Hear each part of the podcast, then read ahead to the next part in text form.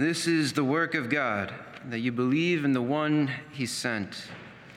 Today's saint, Saint Fidelis, is someone who lived this out, believing even into shedding of his blood. Saint Fidelis was a Franciscan friar back in the 1500s, and he had a great uh, love for the poor and for widows, uh, was known for his charity, and he was commissioned by the Holy See to uh, defend the Catholic faith against uh, the Protestant Reformation, I think in uh, Switzerland.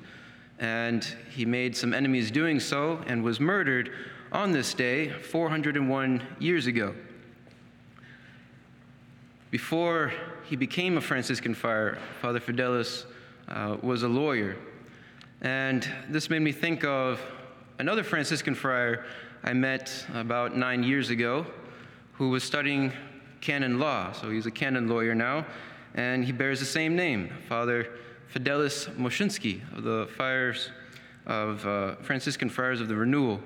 And so today's feast day was making me think of him because he's also someone who has great love for uh, mothers in need and uh, not only orphans but you know ch- children in unborn children in the womb who are in danger.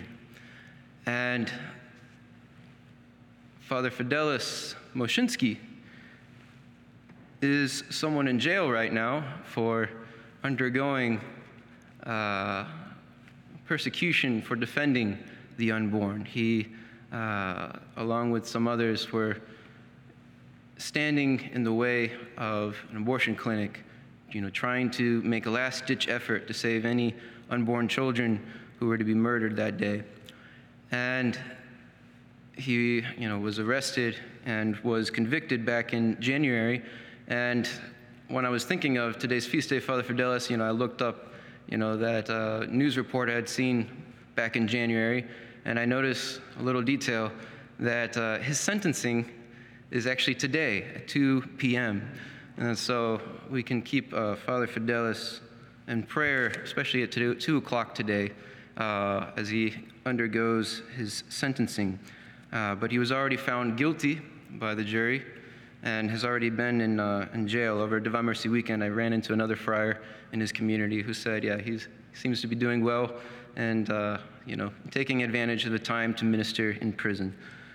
And, you know, just like uh, St. Stephen, you know, we heard in that first martyr, we hear in the first reading, uh, you know, he, he's undergoing court case. And there's false testimony against him from all the uh, officials, the elders, and the scribes.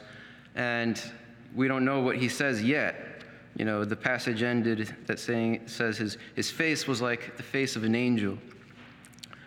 Uh, we'll continue and we'll see what he says.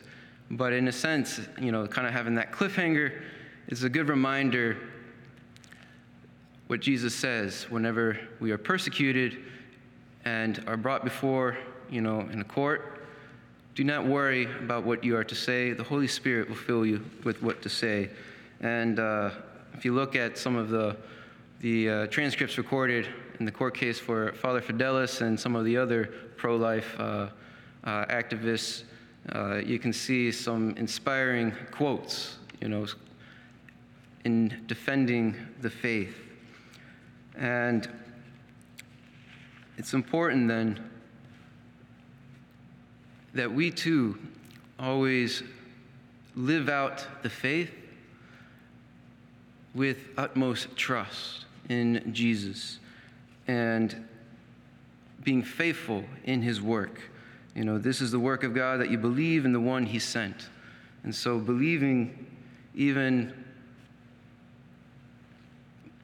when there is seemingly danger. But it's important to, to live out that faith uh, also with charity.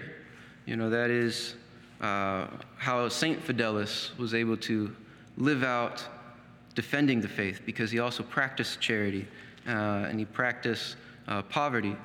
Uh, you know, going back to the Father Fidelis Moscinski, the CFR friar, when he was studying canon law in D.C., uh, you know, staying with the Marians, At one point, I went to pick him up and uh, another diocesan priest uh, from the airport. They had gone to Rome uh, with their canon law class for some kind of seminar in Rome, uh, get familiar with you know workings of the congregation there for canon law. And when I picked him up from the airport, you know, you could definitely see he was living out his vow of poverty. Uh, Father Fidelis only had a tiny little briefcase. That was it for his week-long stay in, uh, in Rome. And I'm pretty sure it only had his schoolwork, uh, you know, nothing really other than, you know, the clothes, his habit on his back. Uh, you know, he went to Rome for a week. And, you know, so to have that courage in defending the unborn, you know, is always rooted in charity and charity for, you know, all those around us. And that is why he has such charity, such love, intense love for the unborn, those who can't even defend themselves. In order to have that fortitude, though, you know, charity is what's going to make it a living faith. Well, to have fortitude to carry out in defending the faith, even amidst persecution, we need to be focused on the Eucharist. The Lord says, you know, do not work for food that perishes, but for the food that endures for eternal life. Eucharist is that focus which will carry us through. And in the midst of you know all the persecutions, defending the Eucharist is also going to be of utmost importance. And we're seeing many attacks on churches, Catholic churches these days. Since May of 2020, there's been over 300 attacks, uh, vandalisms on Catholic churches. You know, these are kind of levels rising uh, almost back to the days of when the KKK and the Know Nothings were vandalizing churches back in the 1800s, early 1900s. And, you know, we have to be ready to defend the church, uh, and defend especially the Eucharist. You know, some of these attacks were from the outside, you know, just spray painting graffiti or uh, smashing an outdoor statue, but some of them did break in and uh, you know, vandalize inside the church, smashing statues, desecrating the sanctuary, the altar, even stealing tabernacles, desecrating the Blessed Sacrament across the floor. Uh, we must be, you know, very uh, vigilant to especially, you know, protect what is most precious, you know, that food which brings us eternal life. And unfortunately, uh, barely any uh, arrests have been made out of these 300 attacks. Zero federal prosecutions from the Department of Justice. Uh, you know, even though attacking a place of worship is a felony, and yet, you know, 26 uh, pro-life activists have been, you know, convicted by the federal government. Uh, so we must pray for our, you know, anti-Catholic administration right now uh, that they may see uh, the truth, may see the light of Christ, that they too uh, might have that peace which Christ brings and which our society so craves. And to close, I'd like to close with uh, some of the last words of St. Fidelis's last sermon on earth. These words are uh, very encouraging to hold on to and in defending the faith. St. Fidelis said, O Catholic faith, how solid, how strong you are, how deeply rooted, how firmly founded on a solid rock. Heaven and earth will pass away, but you can never pass away. From the beginning, the whole world opposed you, but you mightily triumphed over everything. This is the victory that overcomes the world, our faith. It has subjected powerful kings to the rule of Christ. It has bound nations to his service. What made the holy apostles and martyrs endure fierce agony and bitter torments except faith, and especially faith in the resurrection? What is it that today makes true followers of Christ cast luxuries aside, leave pleasures behind, and endure difficulties and pain. It is living faith that expresses itself through love. It is this that makes us put aside the goods of the present in the hope of future goods. It is because of faith that we exchange the present for the future.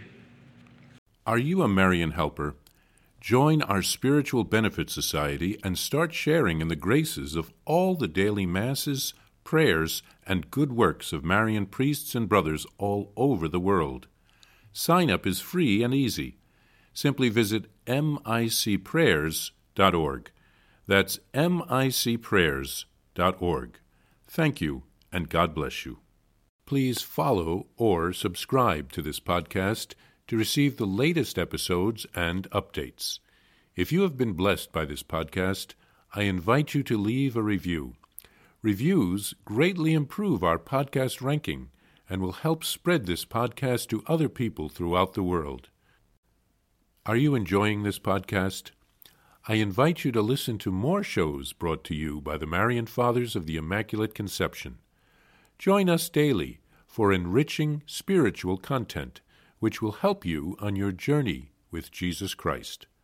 Simply visit DivineMercyPlus.org for a complete list of our shows. That's DivineMercyPlus.org. Are you a Marian helper? Join our Spiritual Benefit Society and start sharing in the graces of all the daily masses, prayers, and good works of Marian priests and brothers all over the world. Sign up is free and easy. Simply visit micprayers.org. That's micprayers.org. Thank you, and God bless you.